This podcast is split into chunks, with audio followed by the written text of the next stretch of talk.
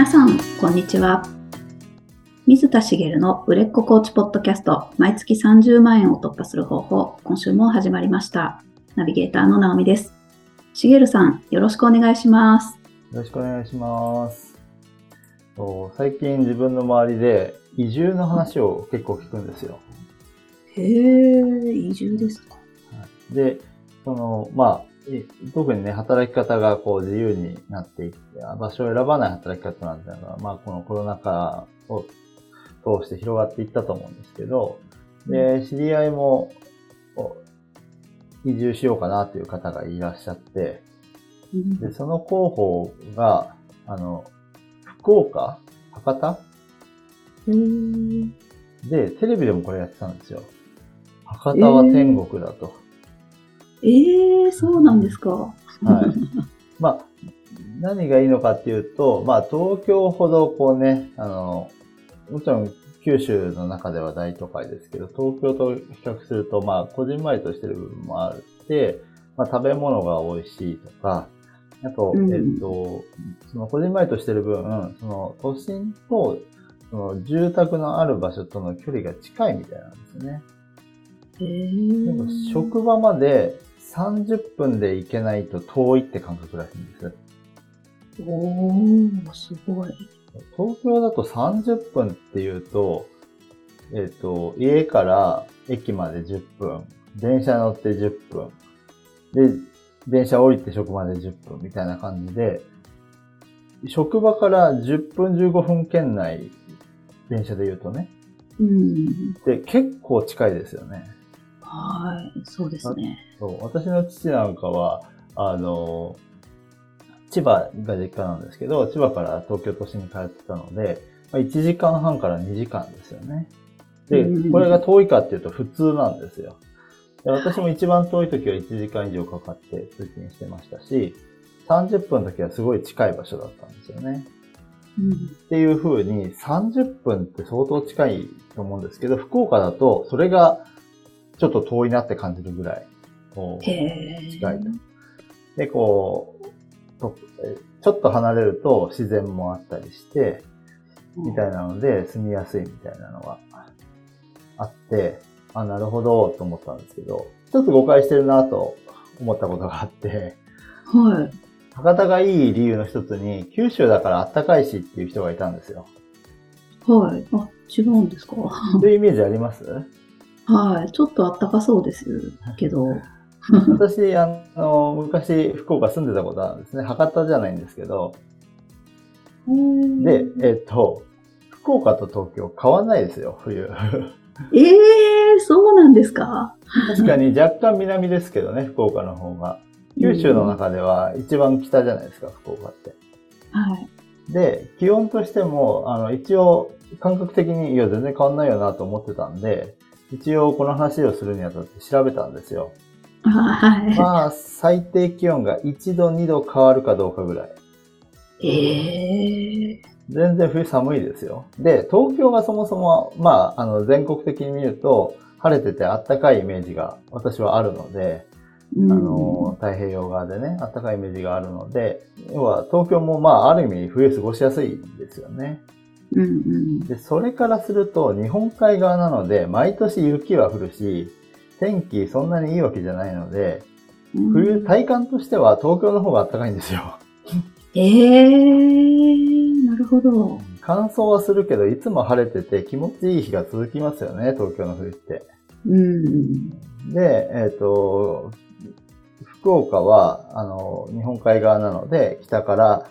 こう、の風があるので、雪も降るし、その天気がいい、常にいいわけじゃないうん。だから冬は寒いってイメージがあって、うん、それは誤解だなと思ってるんですけど、とはいえ、その北国とかと比べるとね、全然違うので、過ごしやすさで言えば、過ごしやすいんだろうなとは思うんですけど、うんで、まあそういう誤解なんかはちゃんとこう移住するにあたって解決した方がいいなと思って。確かに。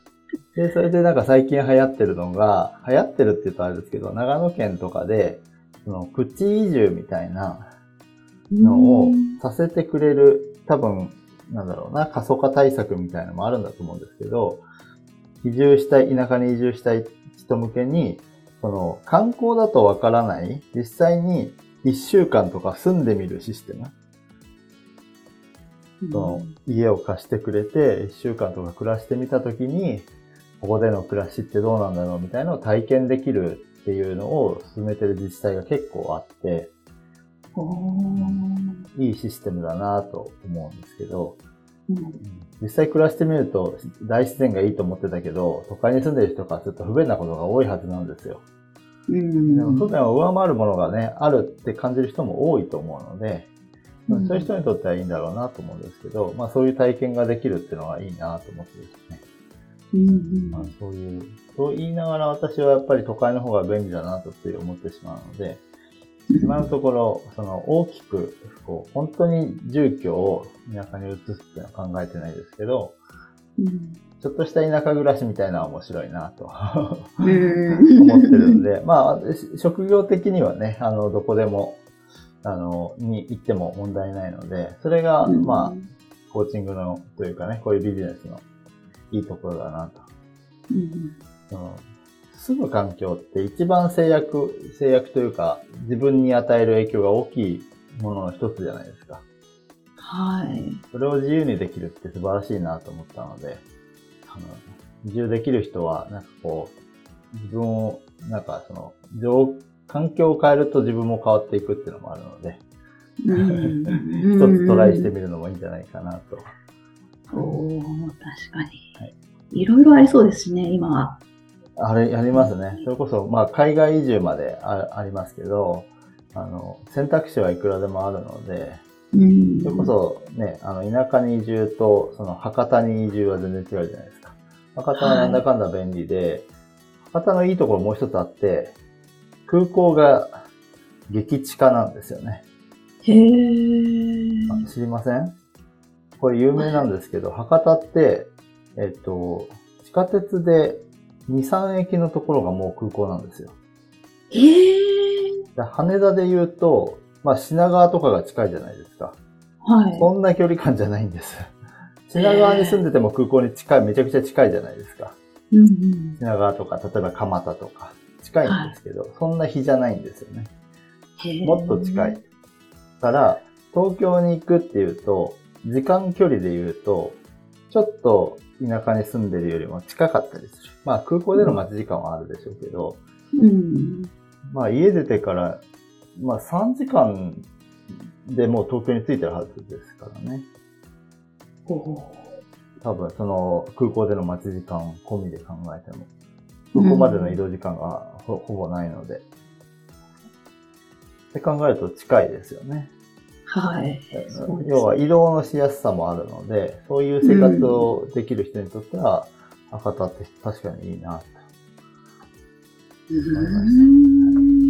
なるほど。面白い。いいですね。なんかそういう目線でいろいろ見てみるとね、うあのいろんん。なこう違いが出てくるんじゃないかなって思いますけど。はい、ちょっと長く話しすぎちゃいましたが、本題はまた別のお話をしようかなと思いますので。はーい。お願いします。で、えっ、と、本題は、本題に入る前に、まあ、よくある男性と女性の違いのお話からしたいなと思うんですけど、はい。あの、例えばカップルで、女性が、彼女が悩みを聞いてほしいって思って、彼に、こう話をしてたら、彼はそれに対してアドバイスをしてきた。うんうん。でアドバイスなんて欲しくない話を聞いて欲しかったのみたいな話って、こう男性と女性の違いでよく出てきますよね。ありますね。はい。で、ここは、あの、男性と女性ってこう、もう、なんていうかな。男性の中にも違う人がいるし、女性の中にも違う人がいるので、あの、そこはもう、あの、なんて、ステレオタイプな話をしてると思っていただいて、聞いていただきたいんですけど、まあ、女性はどちらかというと、やっぱ共感を求める生き物って言われて、だから、わかるわかるとか、そうだよねとか、場合によっては、その、お愚痴を言う相手の人を一緒になって悪く言ってほしいとか、はいはい。うんそう、わかる。そういう男の人って最低だよね、みたいな。言ってくれると、こう、共感されてるので、こう、女性にとってはそれでスッキリできるみたいなのがあるわけですよね。うん。いわゆる愚痴を言い合う、こう、女子たちの集まりみたいな、構図みたいなのもありますけど、逆に男性同士で集まって、そういう話で盛り上がることってあんまりないんですよ。おなんかこう愚痴をずっと言い続けて盛り上がって、じゃあ楽しかったね、バイバイみたいなのはないわけですよ。なるほど、そうですね。うんなんか全然イメージ湧かないですもんね。ですよね。うんで、男性からしたら悩んでるから聞いてほしいってね、女性に言われたら、解決したいんでしょってなるわけですよ。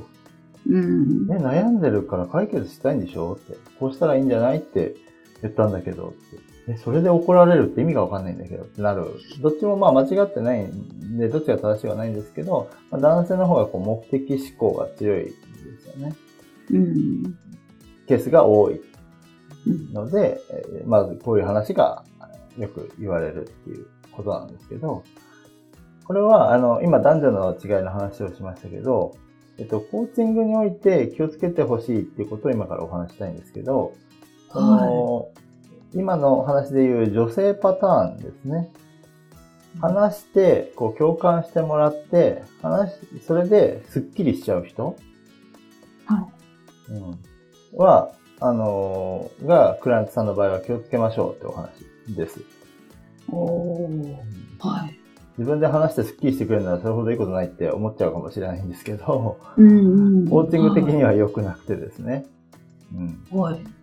その毎回話を聞いてもらって、いつもスッキリして帰れるんです。ありがとうございます。なんて言われたら、あ、ほあの、私のコーチングで満足してくれてんだな、やったって思っちゃダメですよっていう話なんですけど。ええはい。何かっていうと、この人って、その、何も進展してないんです、毎回。うーん。話してすっきりして進展してない。うん。はいあの、このパターン実は私の知り合いのコーチのクライアントさんでいたんですよね。はい。で、えっと、コーチングってそもそも目的達成なり、課題解決なり、やはり目的があって、そこに向かってこうアクションを起こしていって、こう、そこに向かう、到達するために頑張るっていう、そのサポートをするものだと思うんですよね。はい。で、えっと、悩みを聞いてもらってスッキリするのは、コーチングではないと私は思うわけです。おー。はい。で、まあ、ああの、それでクライアントさんによっては共感力の強いコーチに聞いてもらうと、その瞬間スッキリしてしまうから、満足してしまうなんてこともあるんですけど、そうすると本質的な課題解決にならないから、毎回悩みを聞いて、はい。えっ、と、同じ悩みを聞いて、毎回それでなんか話してスッキリして帰るみたいになっていくわけですよね。なるほど。はい。で、スッキリすることのもう一つのデメリットは、スッキリしちゃうと行動しようという意識がなくなりません？あー、そうですね。なんか、はい。で、まあ私もコーチングを受けるとあるあるなんですけど、あの、まあコーチングを受け、受けるっていうのも結構その、ある意味ちょっと重労働というか、頭をフル回転させたり、いろいろこう自分の中から掘り下げたりしていく作業なので、ちょっとこう、コーチングを受けた後って、こう、どっと疲れたりとか することがあるんですけど、ちょっと休憩したくなるんですよね。はい。で、それは別に休憩すればいいんですけど、その後ちょっと休んだりすればいいんですけど、要は行動を一旦止めたくなるんです。あー、はい。コーチングを受けたことで行動、まあ一つのアクションでありますけど、なんかこう行動をこう起こさせる気がなくなるっていうか、っっていうこと、はよくあることなので、コーチング自体としてね。はい、で、そこからアクションを起こしていってほしいわけなんですけど、その、スッキリしちゃう人はなおさら、ああ、コーチング受けてよかったって言って次のコーチングまで何もしないみたいなね、継続セッションなのにみたいな。ことがよくあるわけなんですけど、だからそれは気をつけた方がいいですよって話なんですよね。うん。ね、やっぱ継続セッションのいいところって、その間にこう行動していくことで変容していくっていう部分があるので、それで毎回そのコーチの旅に来るたびにこうリセットして、スッキリして、また悩んで、っていうのを繰り返してたら、その、永遠にそのコーチがいないとスッキリできないみたいになっちゃう。あー、本当だ。はい。まあ、その、なんていうのかな、ビジネス的にはいいクライアントさんかもしれませんけどね。ごめんなさい、コーチいないとスッキリできないから継続してくださいなんて言われたらもう、話を聞くだけで、あの、サブスクみたいにお金が入ってくるみたいになって、うん、まあよろしくないなと思うわけなんですけど、うん、なので、その、スッキリしちゃダメってことはないと思うんです。本人がやっぱ話すことでね、はい、そうスッキリするっていうのも一つその、新たなステージに向かうのにもやもやし続けてたりすると、あの、やっぱり、こう、そこでブレーキがかかったりすることもあると思うので、スッキリするのは別にいいんです。スッキリさせないように工夫するってことじゃないんですけど、やはりその、共感するだけじゃなくて、その人の、その、例えば愚痴を言ったり悩みを言ったりしていることの課題の根本、本質を見つけに行くようにちゃんとこう投げかけ、質問をしていくことが必要だし、そしてもっと言うと、その課題を本人にちゃんと認識させる、課題認識させるっていうことが大事。ああ。私毎回こうやって、なんか悩みって言って言ってるけど、本質的には私のこういう部分があるからなんだ、みたいな風に分かることが大事ですよね。うん。そして、スッキリしてしまう人の傾向で、スッキリしちゃって何もしないっていうのがあるので、きちんと、あの、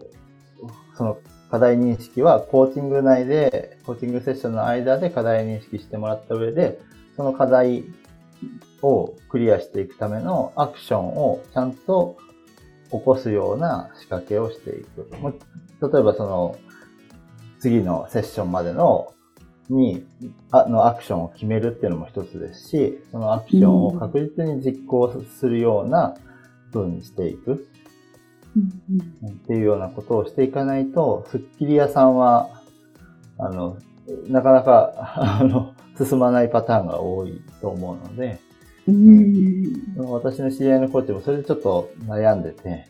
うん、毎回なんかいいって言ってくれるんだけど、何進んでいかないんだよねっていうの話を聞いていたら、そのスッキリ屋さんだったんですよね。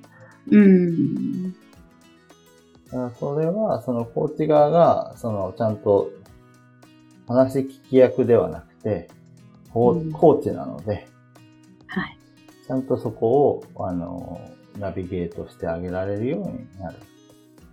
だから結構大変といえば大変なのは、その、まあ、コーチングなのでアドバイスはしないんですけど、共感してほしいから、その、うん、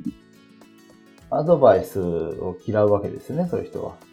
ああ、そうですね。で、共感は示すものの、その課題を見つけに行くような方に話を、こう、うまくナビゲートしていくので、あの、今までスッキリしてたのに、スッキリし、ちょっとしないんだけどって本人が思う可能性があったりとか、はい。うん、そうすると、スッキリさせてほしいから来てるのに、みたいな。うん。まあそこはちゃんと目的を達成するために必要なものなんだっていうコーチングをやるんだっていうのを最初からはっきりさせておくことが必要だと思うんですよね。うん。すっきりするためにやるんじゃないですよっていう。なるほど。そうですよね。それでアドバイス、確かにその人のこうブレーキをかけたくなるような気持ちもやっぱり起こってくるから、そことはちゃんと向かい合ってもらわないといけないんですよね。そうですね。うん。そうで向かい合うためにお金を払ってコーチングを受けてるんですよね。うん、ってことなんですけど、まあ、セミナーとか受けてても、その、やっぱ目的、うん、体験、同じ体験払ってるはずなんだけどなと思う。あの、一緒にこう受けてる、その、私も受講生の時に感じたことなんですけど、はいこの人これでいいのかなと思っちゃうことが結構あって。へー。なんかその自分がやりたいことだけやって、そのなんだろうな、目的に近づいてないよって思うことがあったりするんですよね。うん、でそういう人は大体うまくいってない。うんうん、まあ、例えばセミナージプシーさんなんかにも見られがちな傾向ですけど、自分が受けたいように受けて、自分が解釈したいように解釈するみたいな感じ。うん。うん、いやそういう人に、がクライアントさんだと、まあ、ちょっと、もよりコーチの方に、あの、課題認識を強く持つ必要があるかなっていうことですよね。うん。で、私のクラントさんの中には、逆のパターンの人がいて、はい。もう自分で、あの、喋らせておくと、自分で課題を見つけて、あ、こうしなきゃって進んでいく人がいるんですよね。はい。この人の場合は私はほぼ喋らないです。ああ。あいあもちろん、あの、リアクションは取って相槌を打ったり、あの、まあ、こう、多少の言葉をかけたりしますけど、一つの質問投げかけから、その人が平気で、こう、自分の中で、こう、ああ、どうかな、みたいな、こう考える沈黙の瞬間も含めて、10分ぐらい私は何も話してないええすごい。うん、こういう方の場合逆にあれこれ言っちゃうと、その人があの自分で見つけられる力を持ってる人なので、あの、うん遮って私が質問してしまうことで、深まる思考が横に流れちゃうことがあるんですよね。だから私はあえて結構黙ってるんですけど、うん人によってそういうのは変えていかなきゃいけなくて、こう脱線しがちな人なんかは、まあ、スッキリ屋さんもそういうタイプもいると思うんですけど、脱線してる場合は、やっぱり本人が話したくても、遮ることもあるんですよね、コーチは。うん。うんいやそれを怖がらずにやってほしいな。あそうすることで、その、あコーチが誘導するのは良くないんですけど、ーあ、の、道から外れたものは誘導してでも戻す必要がある。うんうん。スッキリ屋さんどんどん広がっていくの。バーって。はい。うん。目指す道から全然違う、なんか、あの、草原の方に行ってみたり、森の中に入ってみたり、あの、ね、湖のほとりで座ってみたりしちゃうので、いやいや、道こっちですけど、みたいなのは、その、そこにたどり着く前に戻してあげる、う。うんん、のはすごい大事なので、あの、そういうことを意識して、ちゃんと課題の本質を見つけに行く部分、そしてそれを本人が認識できるようにするっていうところに、コーチが意識を置いて取り組むことで、その本人のスッキリ度合いは減るけど、実際には結果に近づく、成果に近づくってことになるので、ここをぜひね、取り組んでもらえたらなと思います。まあ、人によるってことなので、黙ってていい人もいるわけです。黙ってた方がいい人もいるので、それは相手がどんな人かなって見極めて、えーやっていく。ってことを意識して、まあ、ここら辺はね、あの、実践トレーニングだと思いますので、うん。経験を積む中でやってみてください。あの、私もその女性の気持ちがわかるのであれなんですけど、すっきりするのとは別の快感というか、まあ、自分の目標を達成するっていうあの理想を手に入れることができたとしたら、あの、それをちゃんと愚痴を喋って終わりのコーチングじゃないって、最後はキャッチできるかなって思いました。そうですね。うんはいそういう世界を見せてあげるっていうのも一つですよね。うん。その、要は、えっ、と、今のままだと、の未来はこうです。要は、あの、すっきりはするけど、うん。根本の課題は解決しないですよ。まあ、わかりやすくよく例にする話で言うと、夫婦仲に関して、あの、改善したい人が、毎回旦那の愚痴を、内容は変わるけど同じことを繰り返すんだったらうん、関係性は変わらないままですよ。こうギザギザ、すっきり落ちる、すっきり落ちるを繰り返す生活で、コーチがいなくなったらそのすっきりの回数が減りますよっていう話になっちゃう。うん。ところを、あなたがやりたいことはそうじゃないですよねって言って、じゃあどういう世界に行きたいんですか？って愚痴を言わずに旦那といい関係性を築きたいんですよねっていうのを、こっちがそういうわけじゃないですけど、それを、その、達成したいものを、まあ、あの、再度確認するっていうのもいいかもしれないですね。うん本当にもう意識はどっか行って、もう自分の今のスッキリを求めたくなっちゃうので。はい 男性、女性限らず、その感覚はわかります、私も。今とりあええずスッキリできたらいいなっていうのはありますもんね。ず。はい。でも本当にスッキリしてるかっていうと解決してないのは本人も知ってるはずなので、あ本当は心のどっかで引っかかってるはず。だけど一瞬スッキリするあ、そうですね。ってことだと思うので、そこは要注意かなと思います。なるほど。わかりました、ありがとうございますあり。がとうございます。それでは最後にお知らせです。売れっ子コーチポッドキャスト毎月30万円を突破する方法では皆様からのご質問を募集しております。コーチとして独立したい、もっとクライアントさんを集めたい、そんなお悩みなどありましたら、しげるさんにお答えいただきますので、どしどしご質問ください。ポッドキャストの詳細ボタンを押しますと質問フォームが出てきますので、そちらからご質問いただければと思います。それでは今週はここまでとなります。また来週お会いしましょう。しげるさん、ありがとうございました。ありがとうございました。